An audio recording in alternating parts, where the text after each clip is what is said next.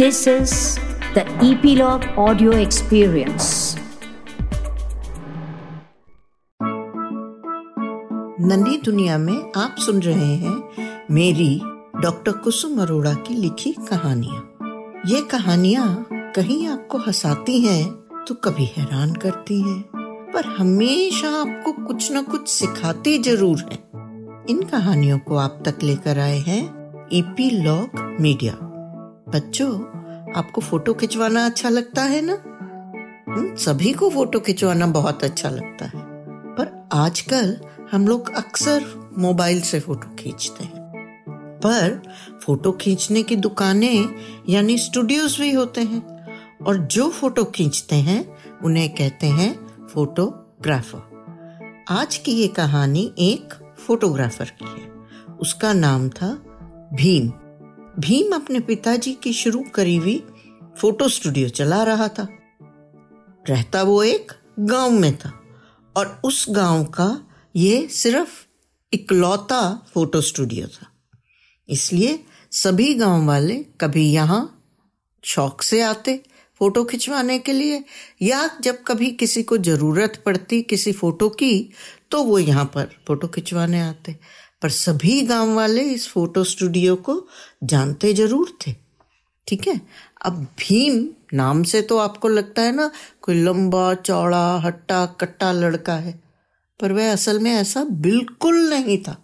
एक दुबला पतला, छोटी सी हाइट वाला लड़का था, पर था बहुत अच्छा। उसके पास फ़ोटो खींचने के लिए एक ही कैमरा था, और वो भी सालों पुराना, उसके पापा का खरीदा हुआ। भीम के गाँव का नाम था सोनपुर, और उसके गाँव में एक बाबा जी रहते थे। सबसे अमीर, सबकी मदद करने वाले, और खासकर बच्चों को बहुत प्यार करने वाले। और उन बाबा जी की एक कमी भी थी। वो क्या था? उन्हें गुस्सा बहुत आता था।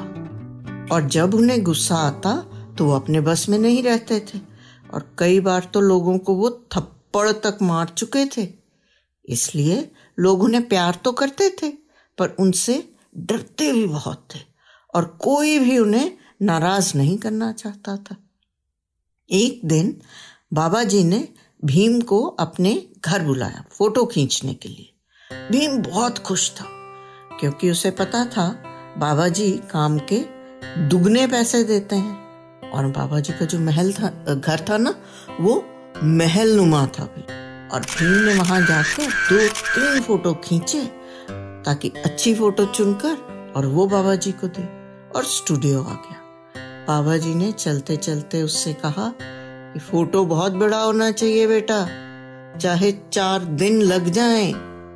भीम ने सोचा, जल्दी देने पर बाबा जी खुश होंगे। सो वह फटाफट डार्क रूम में गया और फ़ोटो डेवलप करने लगा। पर यह क्या? एक भी फ़ोटो नहीं था। रील बिल्कुल खाली थी। भीम तो पहले डर गया। फिर अपने को कंट्रोल किया और अच्छे से देखने पर समझा कि ये तो उसका कैमरा ही खराब हो गया था। अगले दिन भीम कैमरा लेकर सुबह सुबह ही शहर की बस पकड़कर तीन घंटे का सफ़र कर शहर एक बड़ी कैमरों की दुकान पर गया कि कैमरा ठीक हो जाए। पर दुकानदार ने कैमरा देखते ही कहा यह तो बहुत ही पुराना मॉडल है, इसके तो अब पार्ट्स भी नहीं मिलते। इसे फेंक दो, ये ठीक नहीं हो सकता। अब तो नया ही खरीदना पड़ेगा। भीम ने नए कैमरे की कीमत पूछी। तो वह चार हज़ार रुपए का था। अब भीम तो कैमरा ठीक करवाने गया था।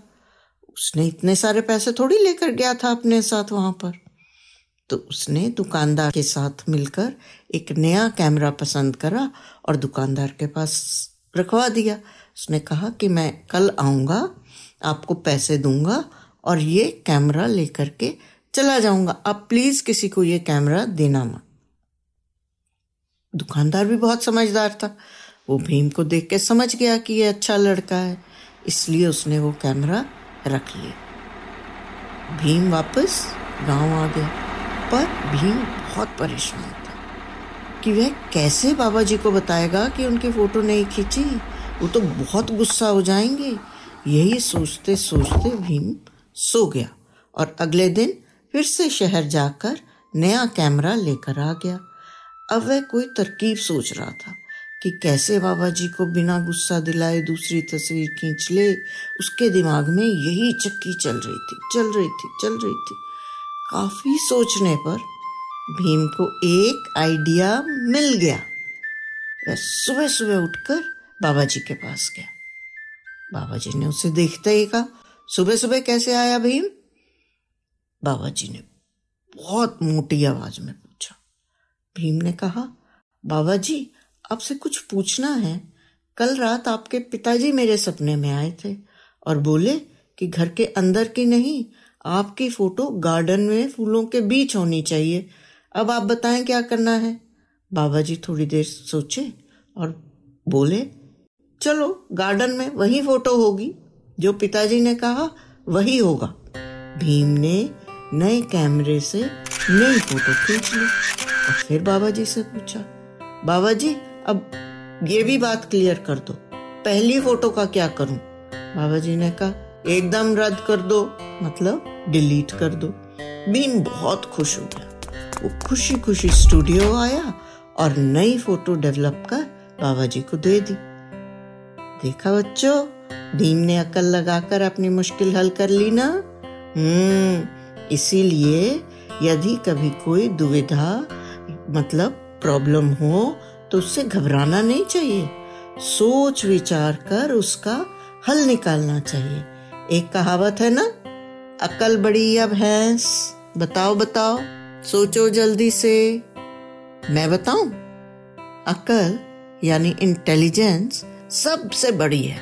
भैंस से भी, हाथी से भी, और तो और, वेल मछली से भी।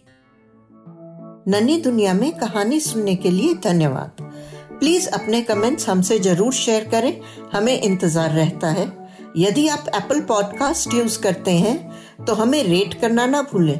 और आप इपीलॉग मीडिया की वेबसाइट पर भी ननी दुनिया सब्सक्राइब कर सकते हैं। या अपने मनपसंद किसी भी पॉडकास्ट प्लेटफॉर्म जैसे स्पॉटिफाई गाना जियो सावन एप्पल पॉडकास्ट वगैरह। अपनी सब्सक्रिप्शन ज़रूर कंटिन्यू रखें ताकि आपको नोटिफिकेशंस मिलती रहें। मैं आपसे फिर मिलूँगी एक नई कहानी के संग आपकी अपनी नन्ही दुनिया में। तब तक खुश रहें, स्वस्थ रहें।